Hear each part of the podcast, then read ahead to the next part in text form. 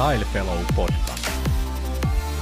Mielenkiintoisia vieraita ja keskusteluita tyylistä ja kehuista. Jakso alkaa nyt. Tervetuloa taas Style Fellow podcastin pariin. Ollaan täällä Sveitsin Baselissa Baselworldin kellomessuilla ja meillä on täällä tänään hyvin spesiaali suomalainen vieras. Esittelepä itsesi, kuka olet? No hei, mä oon Otto Peltola.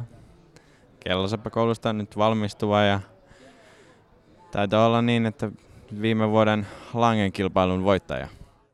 Kerrotko vähän tarkemmin, eli mistä on kyse, kun puhut Langen kilpailusta?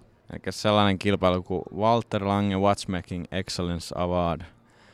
Ja, eli A. Langen Sönen tehtaan järjestämä kilpailu kelloseppäopiskelijoille järjestetään joka vuosi. Ja tänä vuonna tai oikeastaan viime vuonna olen itse mukana siinä ja se, tota niin, kilpailun tarkoitus on tota niin, aiheen mukaan sitten rakentaa ja suunnitella semmoinen oma kellomekanismi, jonkinlainen komplikaatio ja nyt tänä mun vuonna se oli sitten akustinen indikaatio. Ja sillä mun kappaleella sitten tuli se voitto. Kuulostaa niin kuin tuo akustinen indikaatio, että siinä annettiin aika paljon erilaisia mahdollisuuksia, että ei ole rajattu liikaa, että mitä se niin kuin tekee, niin pitääkö tämä paikkansa? Kyllä se pitää ihan täysin paikkansa. Ää, akustinen indikaatio haluttiin vaan, että se tuottaa jonkinlaista ääntä. Sitä ei ollut rajattu yhtä, että mitä se indikoi, onko se aikaa vai päivämääriä vai peräti jotain ihan muuta. Annettiin vaan, että jonkinlaista ääntä kellon pitää tuottaa ja se on siinä. No minkälaista ääntä sun kello tuotti sitten? Ja kuinka sä päädyit siihen? Se itse kiinnostaa vielä enemmän, että kuinka sä päädyit tähän lopputulokseen. Saat samalla kertoa, että mikä se oli. Mun oma kello soittaa varttien kulumisen sillä lailla itsestään, että joka kerta kun vartti vaihtuu, niin tulee, ensi, tai tulee seuraava ääni ja nämä äänet on sitten oikeastaan kolmesta eri äänestä muodostuvia sointuja. Ja tavallaan tunnin kierto on aina neljä eri varttia, neljä eri sointua ja ne kaikki soinnut on sitten C-duuri asteikon sointuja. Ja mä päädyin siihen oikeastaan sillä, että heti kun mä kuulin, että oli jotain äänen kanssa tekemissä tässä kelloprojektissa, niin mä tiesin, että mun jollain tavalla pitäisi sisällyttää siihen vähän tämmönen mun muusikkotausta. Mä oon jo oikeastaan koko elämäni soittanut kaikenlaista ja ollut mukana sillä tavalla mun sukua on aika kovia muusikoita, niin sitten se oli siinä, että jollain tavalla halusin sisällyttää sen musiikin siihen ja sitten kun mä kauan mietin niitä erilaisia mahdollisuuksia, niin sitten tuli mieleen sellainen, että sointuja on no, aika vaikea toteuttaa ja niitä ei ollut kauheasti toteutettu. Mä en ainakaan löytänyt yhtä esimerkkiä, missä olisi käytetty sointuja kellossa, niin se oli semmoinen, mitä mä halusin sitten kokeilla. Eli sanoit, että sulla niin musiikillista taustaa, niin jos mennään, kelataan tässä niin kuin tavallaan tarinassa taaksepäin, niin mikä sun tausta on ja kuinka sä oot päätynyt sitten kelloseppä kouluun ja miksi? Hyvä kysymys. Mm, mun tausta on oikeastaan, no mä oon käynyt lukion, mutta sitä ennen mä oon jo lapsesta asti tykännyt kaikenlaisista käsitöistä. Mä oon enimmäkseen tehnyt puutöitä.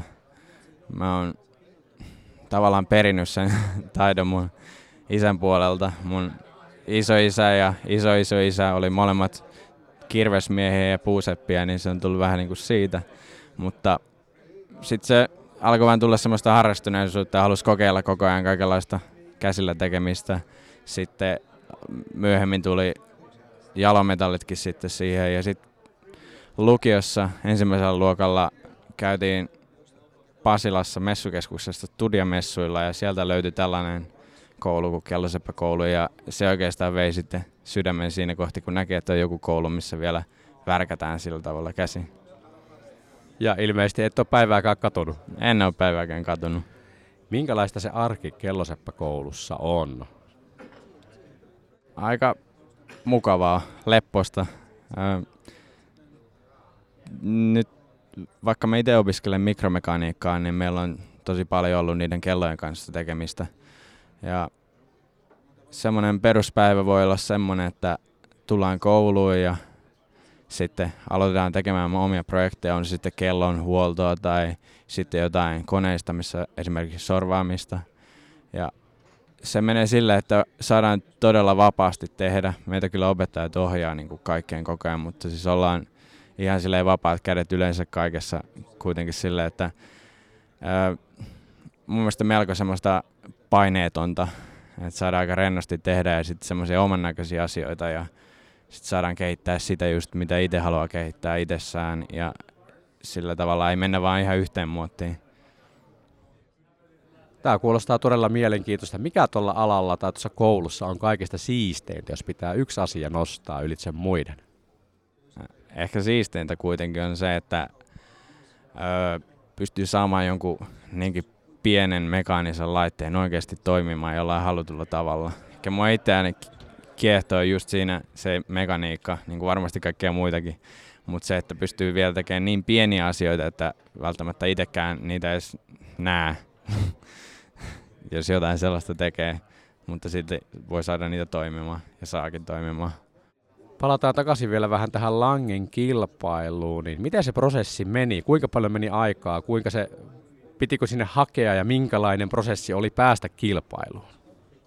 Joo, kilpailun pääseminen prosessi oli sellainen, että ensin ilmaistiin halukkuus koululle ja kirjoitettiin koululle jo valmiiksi englanniksi hakemus itsestä, että kertoo siitä, että millainen on niin kuin opiskelijana ylipäätään hyviä puolia sellaisia, vähän niin kuin työhakemuksen tyyppinen.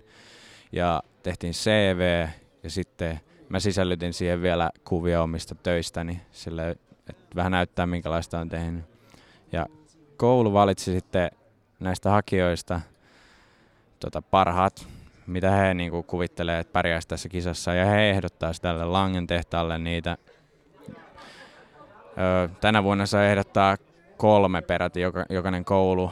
Ja sitten Lange valitsee näistä ehdotetuista opiskelijoista sitten ne kilpailijat. Ja sitten meitä suomalaisia valittiin siellä lopulta kaksi kahdeksasta. Ja sitten kun meidät on valittu, niin me saadaan hyvin pian kutsut Dresdenin, Saksaan ja myös Glashütteen. Ja siellä viitetään toukokuussa kokonainen viikko, tai se arkiviikko, jossa he sitten esittelee niiden toimintaa, koko niiden brändiä. Me käydään erilaisissa museoissa, tutustuisi vähän kulttuuriin ja kaikkea semmoista ihan kivaakin tekemistä. Syödään hyvin ja vähän niin kuin tutustutaan toisimme ja sitten siinä loppuvaiheessa toiseksi viimeisenä päivänä annetaan sitten seuraavan puolen vuoden aikainen haaste, eli se aihe siitä kilpailusta tänä vuonna. Ja tosiaan nyt kun se oli se akustinen indikaatio, niin me saatiin tietää se silloin. Ja sitten siitä kun lähdetään kotiin, niin on noin puoli vuotta aikaa toteuttaa tämä koko projekti. Me saadaan valmiiksi sellaiset peruskoneistot, minkä päälle se tehdään. Ja sitten se käytännössä lähtee siitä, että itse lähtee suunnittelemaan, ideoimaan omia juttuja ja sen jälkeen sitten kun on ideoita, niin lähdetään valmistamaan niitä. Ja Suomessa tämä tarkoittaa sitä, että koska meillä on pitkät kesälomat, niin kesälomalla ei pysty tekemään muuta kuin suunnittelemaan ideoimaan. Ja sitten kun koulu taas alkaa elokuussa, niin sitten pääsee vasta toteuttamaan varsinaisesti käytännössä niitä juttuja. Kuinka pitkään se kesti, että sulle hahmottu se idea, että mitä sä lähdet toteuttamaan sitten? Aika kauan.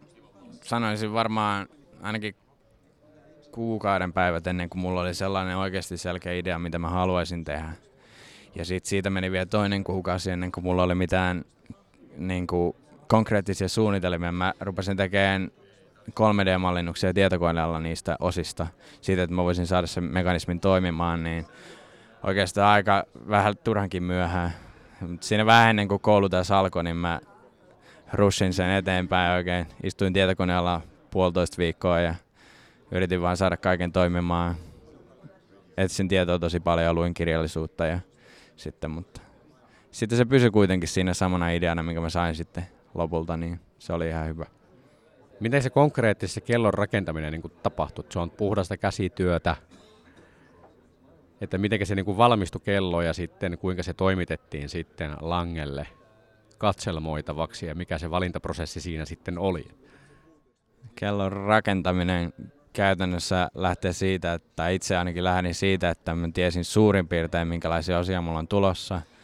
Sitten mä lähdin vain niin kuin osa kerrallaan tekemään niitä, sorvaamaan, jyrsimään, viilaamaan, sellaisia osia vaan, mitä mä tiesin, että mä tarvitsen. Sitten kun mulla oli tarpeeksi monta niitä, että mä pystyin kokeilemaan niitä yhdessä, että toimiiko ne yhdessä ne osat, niin sitten se siitä lähti sitten aina eteenpäin sitten, että kun mulla oli se yksi kokonaisuus, niin mä tiesin, että nyt mun täytyy sovittaa sitten ne muut osat sitten taas siihen seuraavaan. Ja tavallaan mulla ei ollut niin selkeitä suunnitelmia, että voisin voinut suoraan tehdä kaikki osat ja vaan kasata sen, vaan se oli aina semmoista sovittamista, että kun käsin tehdään ja ensimmäistä tehdään prototyyppiä, niin se oli vähän sellaista kokeilemista ja sitten siinä samalla sellaista protoilua ja suunnittelua ja sitten sit kun oli tarpeeksi paljon osia yhdessä, niin pystyi vähän katsoa sitä, että miltä se näyttääkin. Sitten mä vähän viimeistelin osia ja laitoin kaiken toimimaan. Ja sitten lopulta mä itse vein sen Saksaan sitten sinne. Marraskuun alussa oli palautuspäivä, niin siinä viimeistä päivää edeltävänä päivänä kävin viemässä sinne Dresdeniin Saksaan nopeasti vaan. En, en, halunnut, en halunnut luottaa minkään kuriiriin tai postinkuljetukseen, niin mä vein se itse sitten. Ja paljonko tästä meni niin kuin aikaa siihen, että kun sä pääsit fyysisesti rakentamaan sitä pala kerrallaan, osa kerrallaan siitä, että sulla oli sitten se valmis tuote, että nyt mä lähden viemään sen? Siis siitä suunnitelmasta siihen alo, niin kuin varsinaiseen työn aloitukseen. Niin, ja siitä kun rupesit äh, oikeasti työstämään tätä kelloa sitten, se, se kun sanoit, puhuit tuossa, että kun osa kerrallaan, niin siitä kuinka pitkään kesti tavallaan se fyysinen osuus siitä, että kun aloitit tekemään tätä kelloa osista, että oli valmis tuote semmoinen, että tämä lähtee nyt tonne?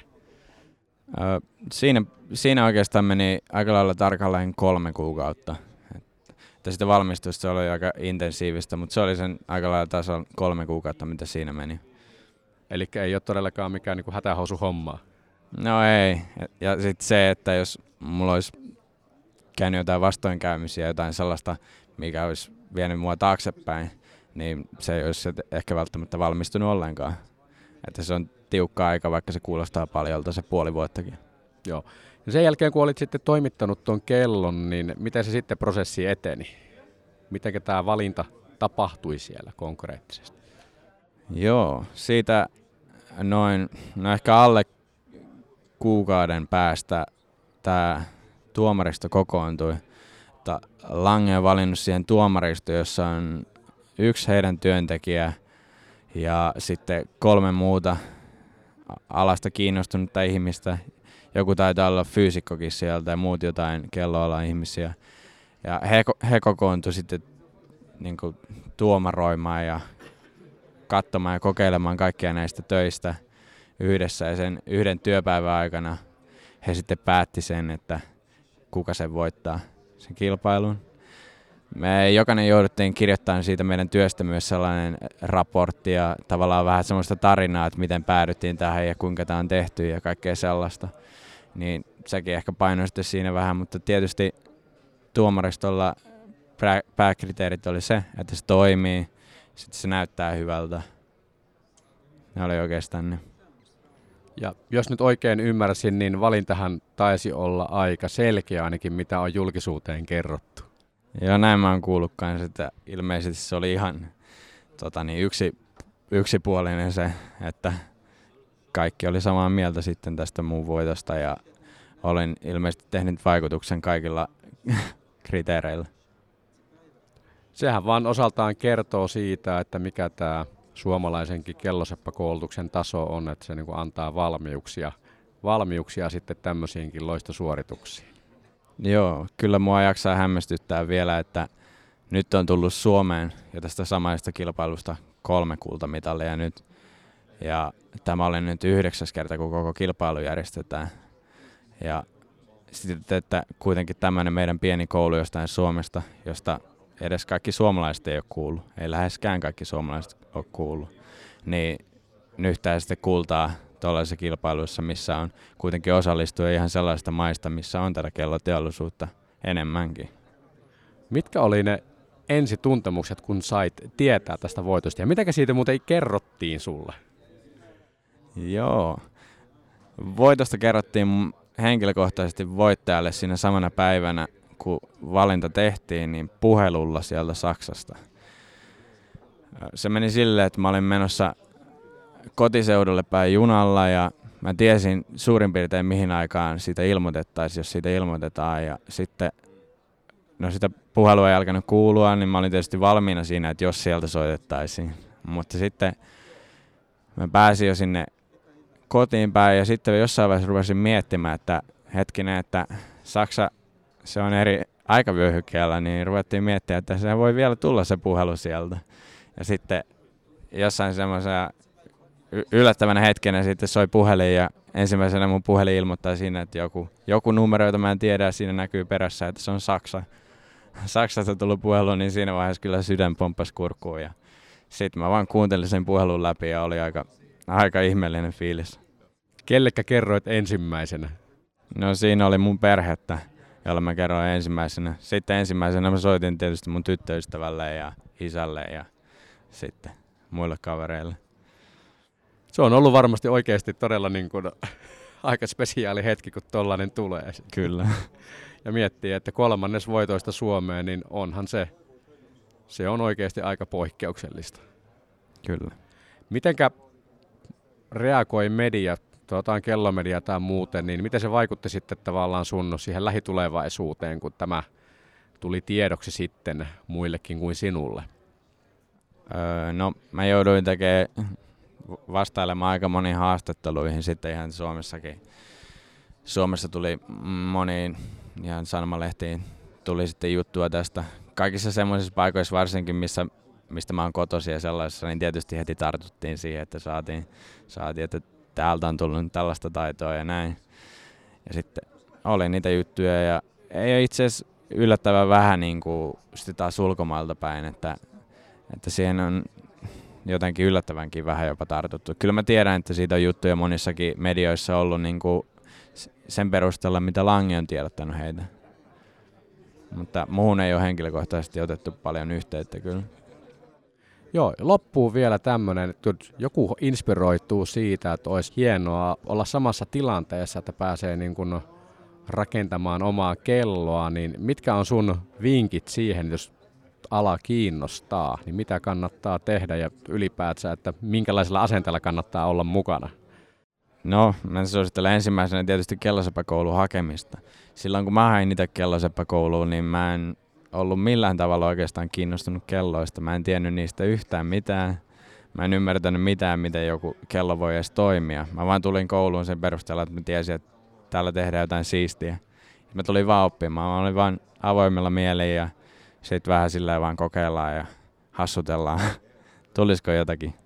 Ja ykkösluokalla mä näen, että meiltä osallistui yksi opiskelija tähän kilpailuun ja silloin se vaikutti niin siis semmoiselta hulppealta, että mä en ymmärtänyt siitä yhtään mitään, että joku voi osallistua johonkin näin siistiin ja se on jota, tehdä jotain sellaista, josta kukaan ei niin ymmärrä ja suunnitella. Ja sitten vain kaksi vuotta myöhemmin mä olin itse samassa tilanteessa ja yhtäkkiä sainkin jotain aikaiseksi.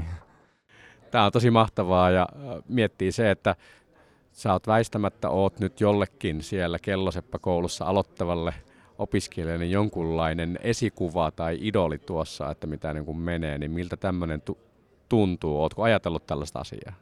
Kyllä on ajatellut ja toivottavasti asia onkin näin, että kyllähän se hyvältä tuntuu, että kyllä mä haluan, että siihen muutkin sitten lähtee tähän projektiin kyllä, koska se antaa niin paljon mahdollisuuksia pelkästään jo itsensä kehittämiseen.